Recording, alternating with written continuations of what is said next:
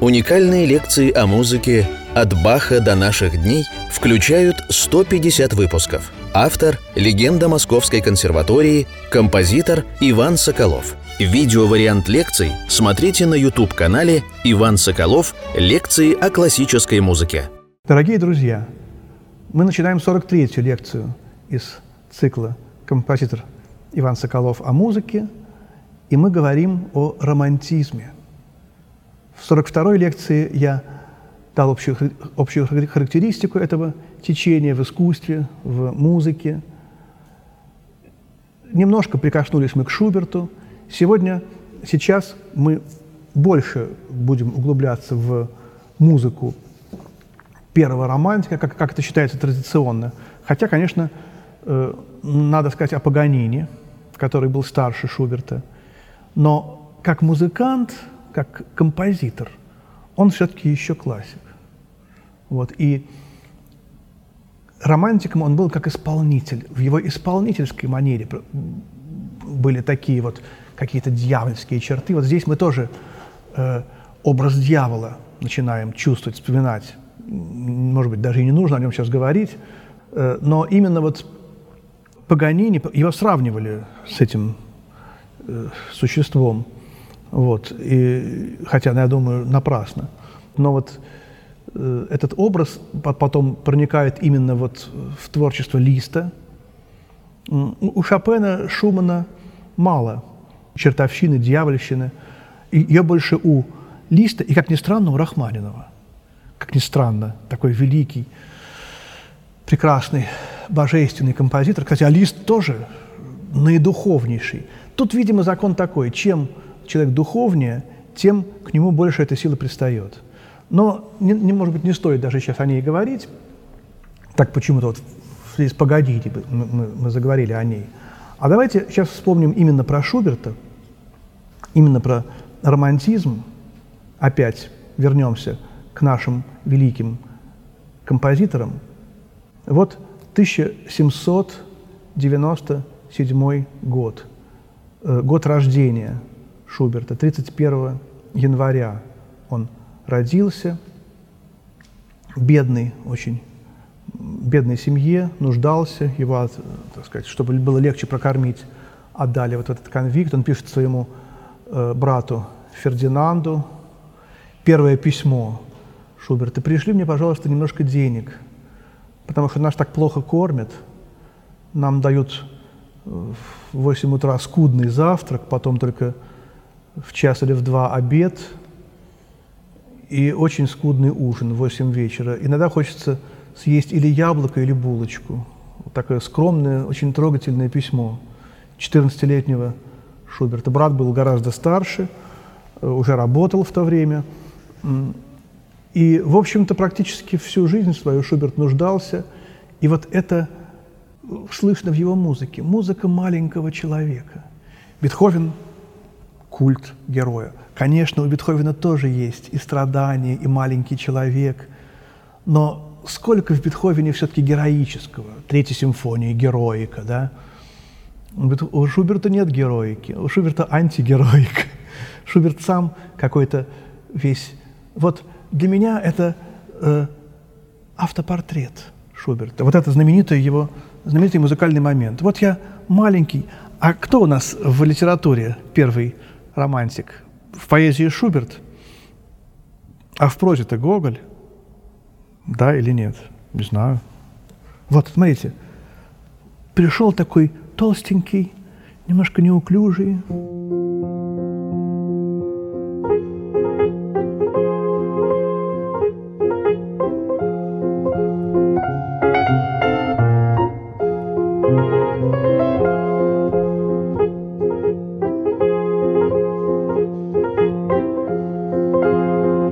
вот это вот какой-то такой пританцовывающий немножко. Я вот такой вот, э, как, как есть, не смейтесь надо мной. Кстати, этот музыкальный момент, он называется «Русская песня» в двух изданиях э, прижизненных Шуберта. Кто его назвал русской песней, почему, что тут русского, вопрос риторический. В Вене того времени был Наполеон, вот, и, может быть, э, вот это, эти, это может быть что-то барабанное, какие-то такие тремоло малого барабана, не знаю. Русские с военными связывались, может быть. Трудно сказать. Не очень убедительная эта версия, но другой я э, как-то пока придумать не могу. У Гоголя ведь тоже это слабость. Э, как можно было продолжать э, музыку после гениального Бетховена? Куда ее можно было дальше вести? Что еще можно было сказать после девятой симфонии? И вот Шуберт как бы антигероя создает. Шуберт создает маленького человека, несчастного, забитого, страдающего. Вот зимний путь, который, в котором этот человек придет по какому-то такому заснеженному пространству, у него нет денег, он мерзнет, у него шарманка, которая ему не приносит никаких доходов. Вот э, девушка и смерть, тема романтизма – это любовь и смерть. Э, вот «Скиталец», его поэма и песни, несколько песен с таким названием «Скиталец». Вообще тема скитальца для Шуберта самая, наверное, главная тема вообще в его жизни. И он сам был скитальцем. Многие очень музыканты, например, Рихтер, играл фантазию скиталец всю свою жизнь и говорил, ведь я скиталец, ведь я всю жизнь странствую. Музыкант, пианист – дает концерты во всех странах, он странствует, он скиталец. Поэтому я играю скитальца, говорил Рихтер. И он играл гениально скитальца, и поэтому именно вот он чувствовал этот какой-то бездомный романтический дух. А Христос кем был? Естественно, он был скитальцем. Негде преклонить главу. Вот ведь тоже, вот она романтическая сущность Христа. И вот очень важная тема на меня натолкнуло э, воспоминание о Христе. Романтизм возвращается к христианству. Когда мы говорили о классицизме, мы очень много говорили об античности. Классицизм очень любил античность. Они любили оперы на античные что любили Ахилла, любили творение Прометея, любили Гомера, Одиссею, Илиаду, Конечно, все это есть в романтизме, но гораздо меньше. В романтизме появляется опять образ Христа. И, и смотрите, кто был первый? Мендельсон. Мендельсон, кстати, композитор, которого очень у нас мало знают. Но почему у нас так мало любят, мало знают этого гениального немецкого композитора еврейской национальности – невероятно недооцененного. Ну, он как Моцарт примерно. Несколько слов, просто о нем надо сказать. Отец подарил ему оркестр на день рождения, когда он был очень маленький. Богат очень был отец. Музыканты получали деньги, работали для этого мальчика. Все абсолютно. Приходили на репетиции. А мальчик что он должен был делать? Мальчик должен был сочинять для этого оркестра музыку. Мальчик писал в месяц по симфонии, а оркестр приходил на работу. Отец позаботился о помещении, об инструментах. И, и, и оркестр учил эти симфонии и исполнял их. Симфонии, концерты, исполнял музыку, которую этот мальчик писал. Сколько ему было лет? 13, 14, 15, 16. И поэтому у него уже э, в юности накопилось огромное количество музыки. Вот уже, по-моему, 18 лет он написал сонату опус 106, как, как, как Бетховен.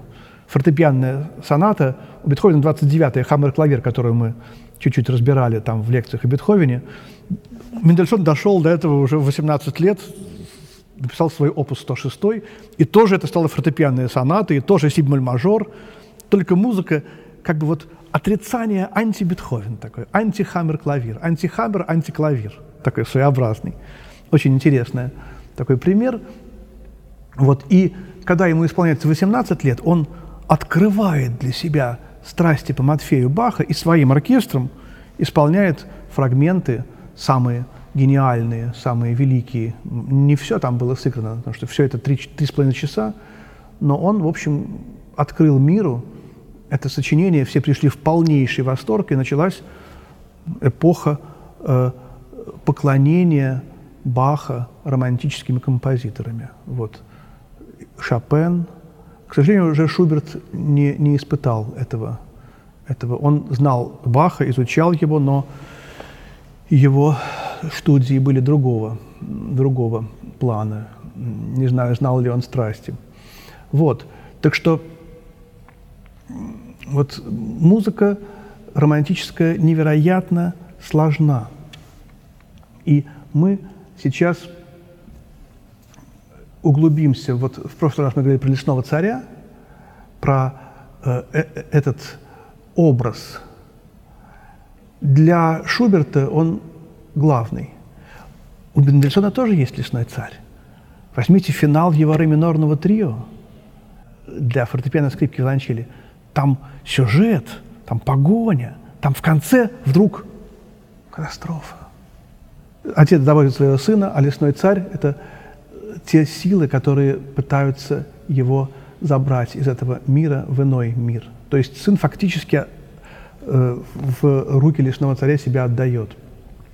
Такой вот здесь момент интересный. Мендельсон очень любил Шуберта, и я говорю, что все абсолютно э, поэты и композиторы находились под воздействием этой гениальной баллады Гёте и под воздействием, конечно же, сочинения Шуберта. Даже у Бетховена, что интересно, есть набросок вокальной вещи на текст баллады Гёте «Лесной царь». Набросок. Но Бетховен не продолжил его.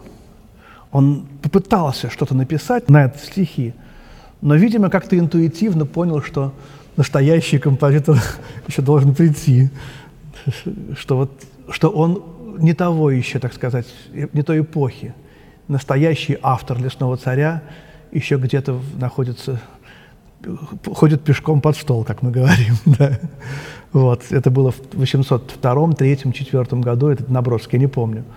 Вот. То есть он почувствовал, что еще не пришло время. Все это было очень соединено, все, все, эти, все эти попытки, все эти стремления. Вот скачка, момент скачки. Вот давайте возьмем Например, экспромт Шуберта номер один. У него есть э, два цикла экспромтов. Э, опус 90, первый цикл, четыре экспромта. Кстати, не, не, не все музыканты осознают то, что это как бы четырехчастная симфония. Что эти четыре экспромта, они соединены одной идеей – и здесь тоже, я еще не сказал такую очень важную вещь, о, о том, что риторическая диспозиция, вот это вот э, древнеримские правила ораторского искусства, риторика, то, что объединяло, то, что создавало сонату, то, что объединяло э, идеи в одно целое, это все в классицизме очень было важно. В романтизме это уже перестает быть важным. В романтизме совершенно Э, другие вещи выходят на первый план. И вот, э, вот это вот жесткое построение риторики, оно уже исчезает. «Хребет риторики сверни» – это э, цитата из стихотворения Верлена, которое описывает романтизм. Я еще вам прочту потом в следующих лекциях это стихотворение. Но э, законы риторики уже стесняют композитора. Композитор уже творит больше по своим каким-то внутренним интуитивным законам. Интуиция – это то, что классики вообще не понимали и не шли за ней. Конечно, понимали, конечно, шли, да, но это не декларировалось. Вот. И, конечно, у Моцарта, у Бетховена была дикая интуиция, у Гайдена, но здесь как бы композитор и его сны, его мечты, его духовные искания становятся главным. И вот этот момент разрушения, момент революционности начинает приобретать в искусстве все большее и большее значение. Вы чувствуете, куда идет дело? Революционность. Классика – это была устойчивость, стабильность, ясность, четкость. А здесь, в романтизме, движение, неустойчивость, нестабильность, сон, э, болезнь. Все такое, какой-то негатив да, сплошной. И вот, вот этот вот лесной царь. Вот начинается первый экспромт.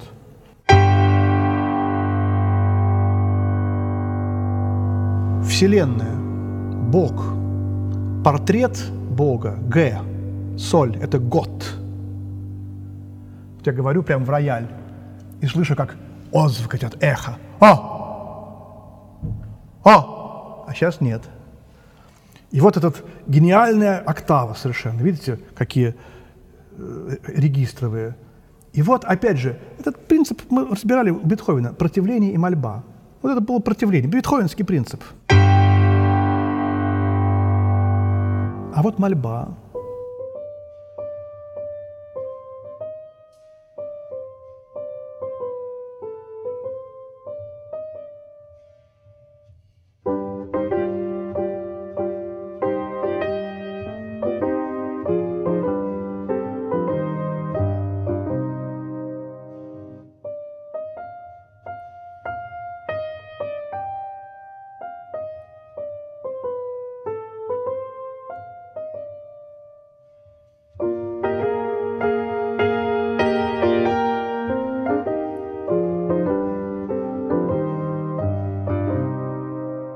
И вот мы видим, как с этим Богом, с этой Вселенной говорит один человек.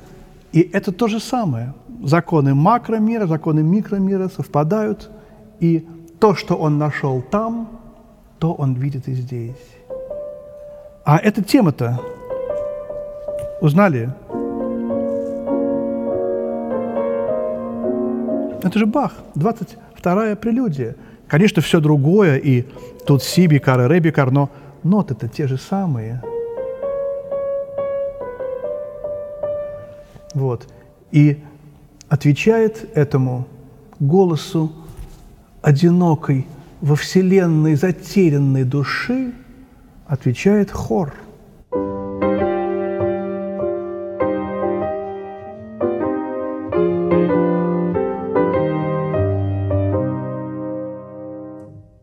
Отвечает общество, отвечает мир.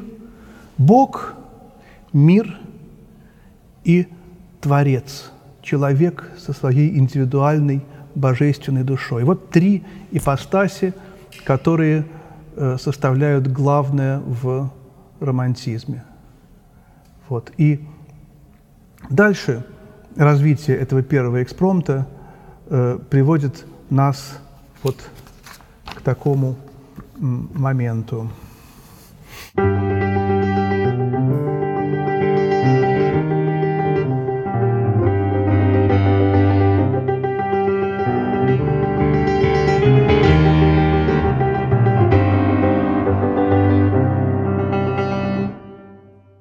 И вы, конечно, узнали лесного царя. Это почти цитата. И мы узнаем, откуда эта соль? Вот откуда из этого, из этого божественного соли вы, вы, вы, вышел этот топот копыт, этот бег времени, неутомимый бег жизни. Вот загадки Шуберта, которых невероятно много и в экспромтах, и в других сочинениях. Они просто разбросаны здесь. Шуберт – это песня. Посмотрите, когда мы говорили о Бахе, надо было изучать кантаты, чтобы понять клавирную музыку Баха. Мы говорим о Моцарте, надо изучать оперы, чтобы понять клавирную музыку Моцарта. Мы говорим о Бетховене, но у него одна опера. У него песен, романсов, у него есть цикл «К далекой возлюбленной». Вот, конечно, это предшественник романтических вокальных циклов. Но все-таки главное сочинение Бетховена с текстом – это торжественное месса. Конечно, и Фиделио, и торжественное место, и его песни Аделаида, например, в которой уже намек на девятую симфонию, намек на тему девятой симфонии дается. Замечательно у Бетховена есть еще такая фантазия для фортепиано, хора и оркестра, опус 80. Он ее написал для своего авторского вечера, тогда называлась Академия авторский вечер. И вот этот, э, это сочинение он писал в спешке, потому что э, эта академия была грандиозна, она около трех, а то и четырех часов длилась, судя по сочинениям, которые там были исполнены. И он еще захотел в конце, там были пятая, шестая симфония, а только шестая называлась пятой, пятая шестой. Вот. И там были хоровые сочинения, там были фортепианные сочинения. И он решил в конце, надо исполнить, надо, надо собрать всех участников, как, как Малер, симфония 100 участников, тысячи участников. И он написал такую фантазию, а в конце тоже вот этот хор, он там тоже повторяет тему девятой симфонии, и на генеральной репетиции не было текста. Харисты пришли, у них были ноты, а слов не было. Не успел Бетховен, ему не важно было, какие слова. Вот момент, слова не важны. Когда он нашел поэта, поэт спросил, ну какие, какие слова написать? А, говорит Бетховен, пишите все хотите, только чтобы было слово «сила», «крафт», ну, поэт написал там Крафт, я уж не помню там что. Но вот э, здесь момент такой. Все-таки слова не важны, важна музыка. И вот наступает эпоха романтизма Шуберта, где слово заявляет о себе. У Шуберта более 600 песен.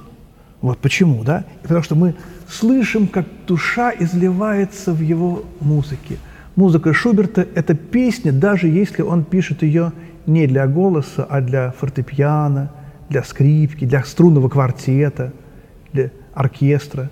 И это почти всегда остается песней. Вот это изли, изли, излияние мелодии из души.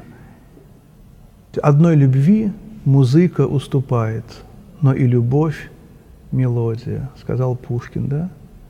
Вот. И здесь мелодия – это душа. Вот почему я так люблю Шуберта, потому что он открывает нам свою душу, свою. А поскольку он в свою душу углубился, то его душа интересна и ему, и нам. Не, не, та, не, не в первую очередь как душа Шуберта, а как душа человека, углубившегося в свою душу настолько, что он смог открыть там Бога. И вот то, что он открыл, углубился настолько в свою душу и открыл там Бога, это сделало его гениальным. Или наоборот, он гениальный, потому, и поэтому он так углубился. Неважно.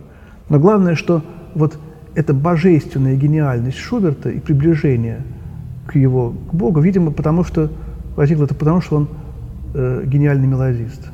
Вот, вот, только, вот только поэтому. Вот, хотя, конечно, э, я сейчас сказал слово «мелодисты», немножко покоробило. Слово из арсенала э, каких-то, знаете, вот советских поэтов-песенников. Мелодист. Я сейчас не удержусь, расскажу одну такую забавную историю. Как где-то году в 80-м мы э, занимались по композиции у Николая Николаевича Сидельникова в классе, и нас были такие, такие чистолюбивые молодые композиторы – и вот, значит, Николай Николаевич, тоже, тоже еще не очень старый, ему было 50 лет, он говорил, я пожилковатый. Я не старый, я, я не, даже не пожилой, я пожилковатый. Вот пожилковатый Николай Николаевич и пять или шесть таких честолюбивых 20-22-летних композиторов сидели в классе и обсуждали музыку. Робко постучалась женщина и сказала, можно я посижу? Вы композиторы? Да, сказали мы все гордо. И она сидела на диванчике, молча, а мы не знали, зачем она пришла. И как-то в конце, уже часа через два, нам стало странно, что она сидит молча, слушает, и, не, и непонятно вообще зачем. И кто-то спросил ее, она робко очень сказала, вы извините, что я вот тут сижу, понимаете, у меня мой муж поэт-песенник, и он пишет стихи. Ему нужно, чтобы композиторы писали на его слова музыку. И он мне сказал, что я пошла в консерваторию и нашла там композиторов-мелодистов. Простите, пожалуйста, из вас есть кто-нибудь, кто композитор-мелодист? И тут Сидельников произнес феноменальную фразу «Не, мы гармонисты!» и так сделал руками. И бедная женщина покраснела, смутилась и, и ушла. И нам мне до сих пор стыдно. Это не я сказал. Но, в общем, вот это слово «мелодист», оно какое-то такое немножко... Шуберт писал музыку. Он был гениальный музыкант. Вот кем он был. Конечно, то, что он свои, свои гениальные идеи, мысли, чувства выражал через мелодию, это то, о чем я говорил, когда мы занимались Бахом. Помните, э, Бах писал полифоническую музыку, потому что он жил во многих пространствах одновременно.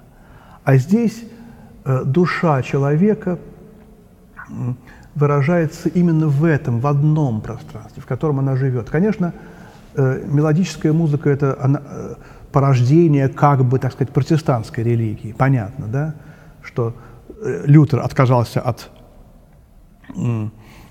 сказать, равноправия всех голосов, вел в церковь э, мелодию и сопровождение. Но многоголосие, оно полифоническое, все голоса равны. Как перед Богом все равны. А тут вдруг один голос начинает выделяться. Вот Лютер, так сказать, идею какую предусмотрел. Значит, как бы уже человек – немножко один. Вот композитор рождается, да, он важнее, а те, кто слушает, это так, да, Чукчи не, читатель, Чукчи писатель, да, ему нечего там читать. Вот. И вот тут момент такой очень опасный, что как бы это падение, но на самом деле это какое-то невероятное гениальное соответствие положения естественному ходу вещей. Человек, видимо, уже не может – увидеть Бога, и он видит Бога через окружающий мир. Бог снисходит к его немощи. Бог любит человека, и Он открывает ему, человеку, себя уже не через мистические видения средневековой музыки, а через красоту природы, через небо, через облака.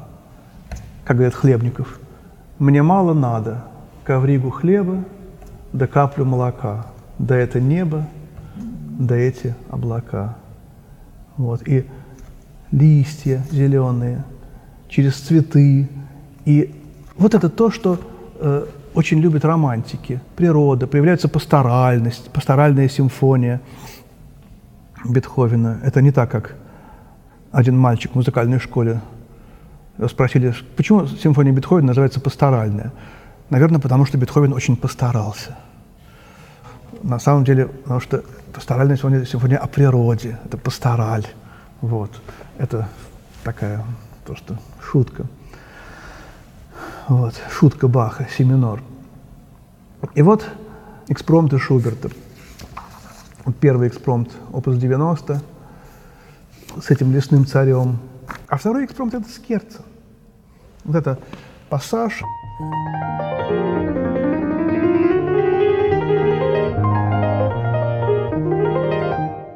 Это, конечно же, вторая часть какой-то сонаты.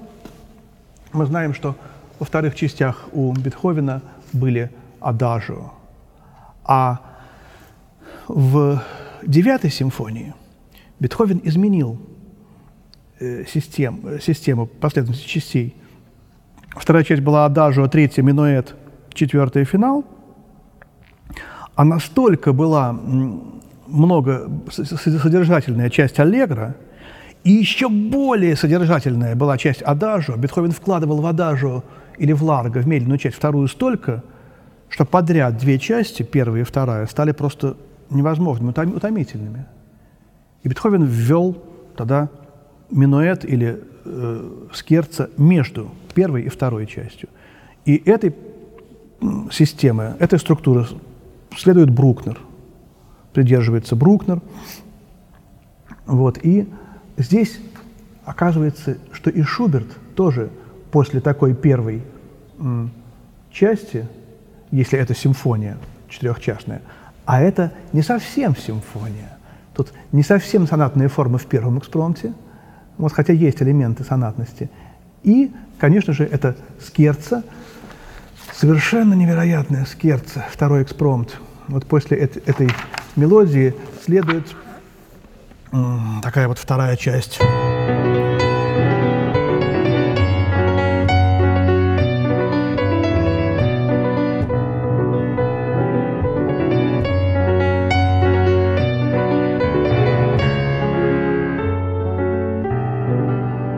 Я сейчас прервусь. Мало кто знает, что это серединка этого экспромта написана, как ни странно, в сонатной форме. Никто не пишет середины э, скерца в сонатных формах.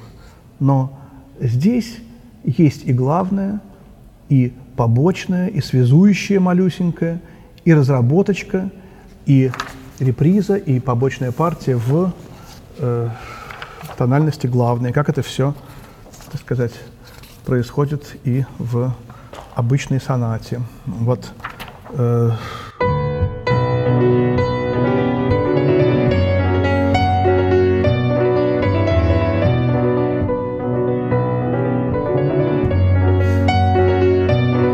связка побочная.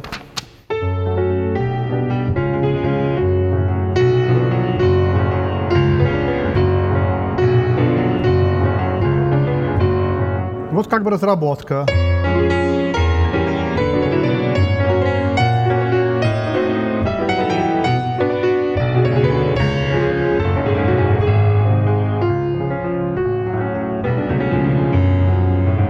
И вот реприза, тихая, как это всегда бывает у Шуберта. Вдруг пьяно.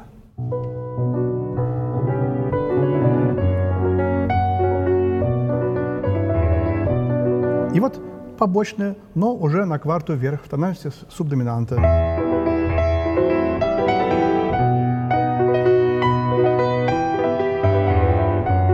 И мы оказываемся в тонике, поскольку это была связующая, не побочная в ми миноре. И вот она побочная.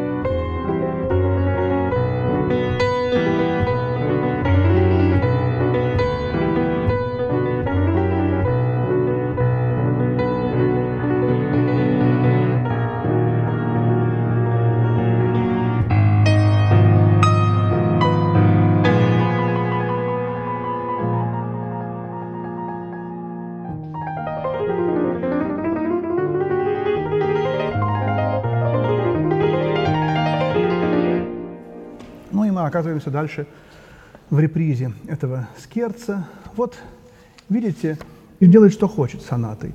Соната для него уже не является той основой построения э, всего мироздания музыкального, риторической диспозиции. Он, пожалуйста, ввел ее в середину экспромта, в середину скерца. Э, А главное для Шуберта, то, то, что я говорил, когда рухнула диспозиция риторическая, появляется как замена этой диспозиции балладный прототип – один оселок, одна опора формальная распадается.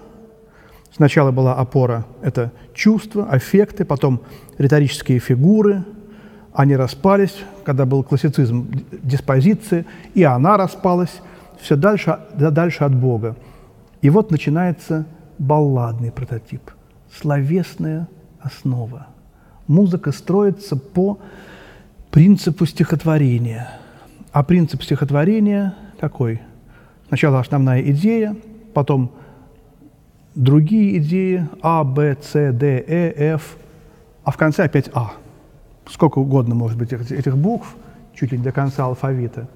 А в конце опять А. Вот этот простой балладный прототип, и мы будем наблюдать распад сонатной формы, начиная от э, уже поздних сонат Бетховена, вот проходя через экспромты Шуберта и балладам Шопена и так далее. Конечно, гениальные сонаты остаются. Это сонаты Шопена, вторая, третья, это Чайковский, симфонии, это Брамс. Но вот в музыке не все происходит сразу, как говорится. И вот третий экспромт.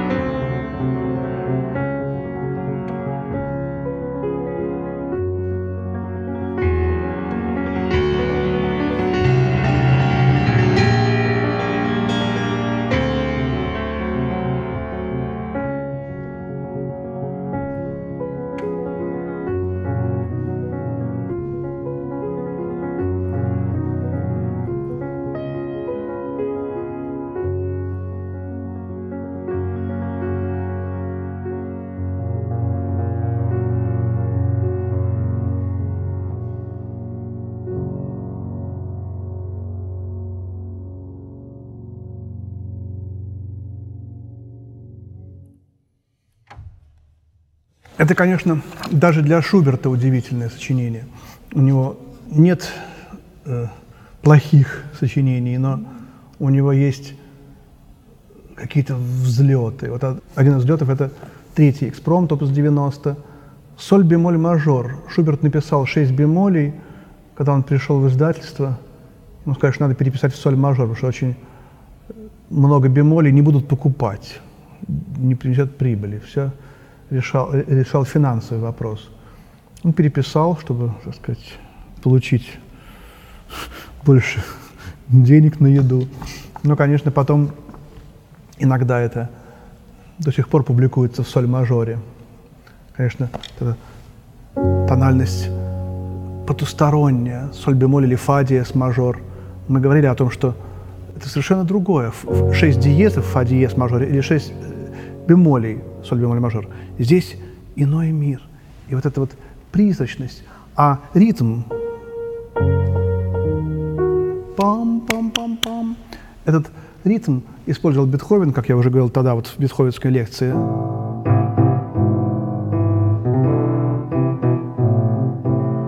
Простой ритм, он взял его из античного стиха, стихосложения, адонический стих.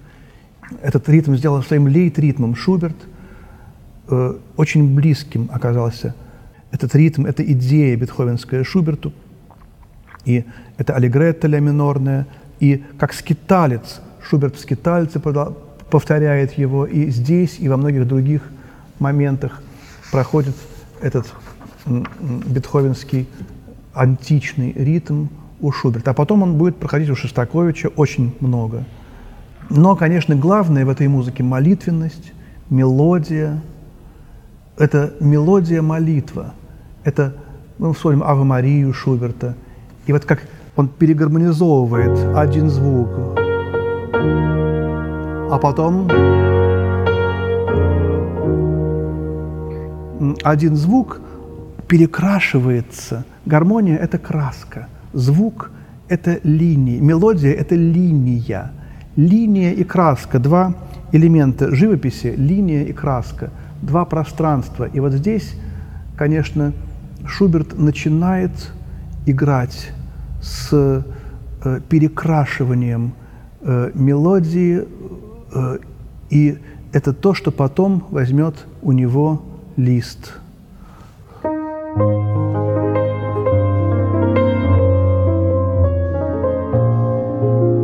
Знаменитый Лебестраум, номер три, и многие другие сочинения Листа основаны на перекрашивании одного звука, и вообще Лист – это композитор как бы одного звука, но это мы уже забежали вперед немножко. Я одну из своих листовских идей, вернее, это не моя идея, что лист – композитор одного звука.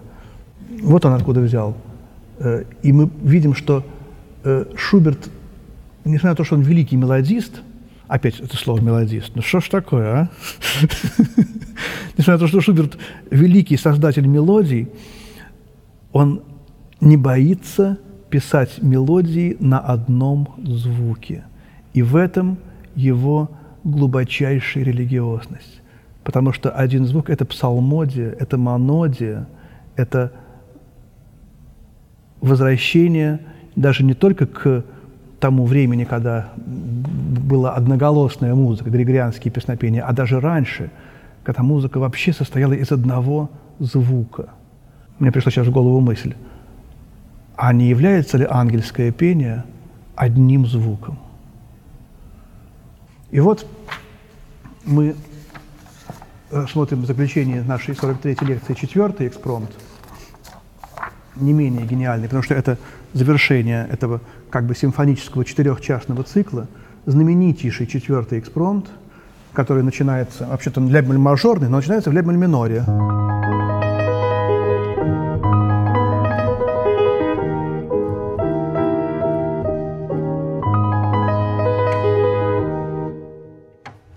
видите, э, в ля бемоле миноре 7 бемолей, и поэтому э, Шуберт, наверное, уже знал, что если 6 бемолей уже не принимают, то 7 точно не примут. И он написал 4, а э, до бемоль добавил в ключе. И вот это, конечно, прощание. Это кода, это осень, это листья облетают, это завершение, э, так сказать, вот этого прекрасного бытия, которое мы называем жизнь, потому что вся четырехчастная концепция этих гениальных четырех экспромтов, это, наверное, как рождение в первом экспромте души, как ее молодость во втором скерце, как э, зрелость в этой молитве и осень. Четыре времени такие года. Вот такой второй элемент.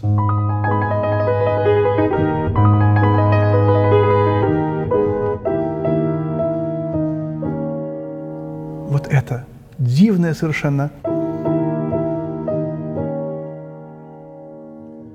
Помните, с чего начинался? Это то же самое, только наоборот.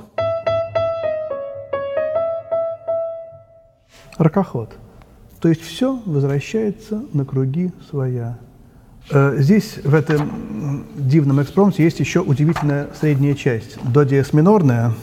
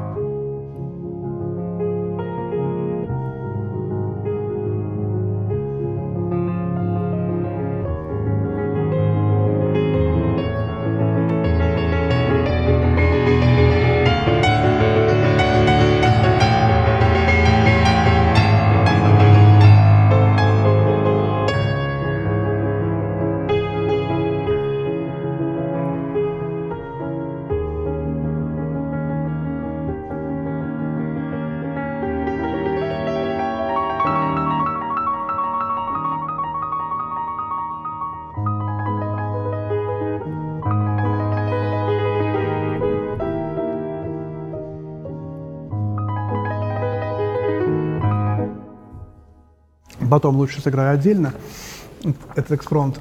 Сейчас хочется не, не, не, не столько наслаждаться этой гениальной музыкой, сколько сказать какие-то идеи. До диез минор – это соната скитальца.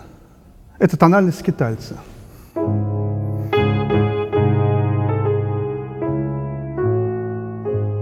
И здесь мы эту тему почти слышим.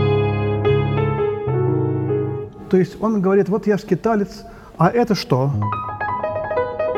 Какая-то зима или осень, какие-то потоки дождя или, может быть, снег, метель. Не так важно. Какая-то стихия. И вот э, мы вдруг понимаем, что вот это, это тоже, это здесь, здесь заключена в этой мелодии – Э, расшифровка начала этой, э, э, этого экспромта.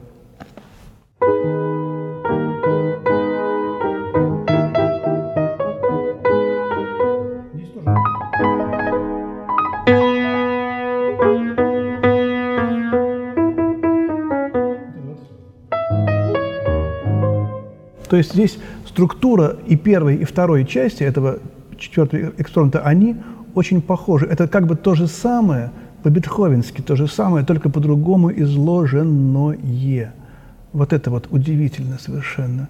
То же самое, только по-другому изложенное. Да. Ну, пожалуй, мы завершим на этом нашу 43-ю лекцию. И в следующей 44-й лекции нашего цикла композитор Иван Соколов о музыке мы продолжим разговор о Шуберте. А пока 43-я лекция завершается, и всего самого-самого доброго, дорогие друзья. До свидания.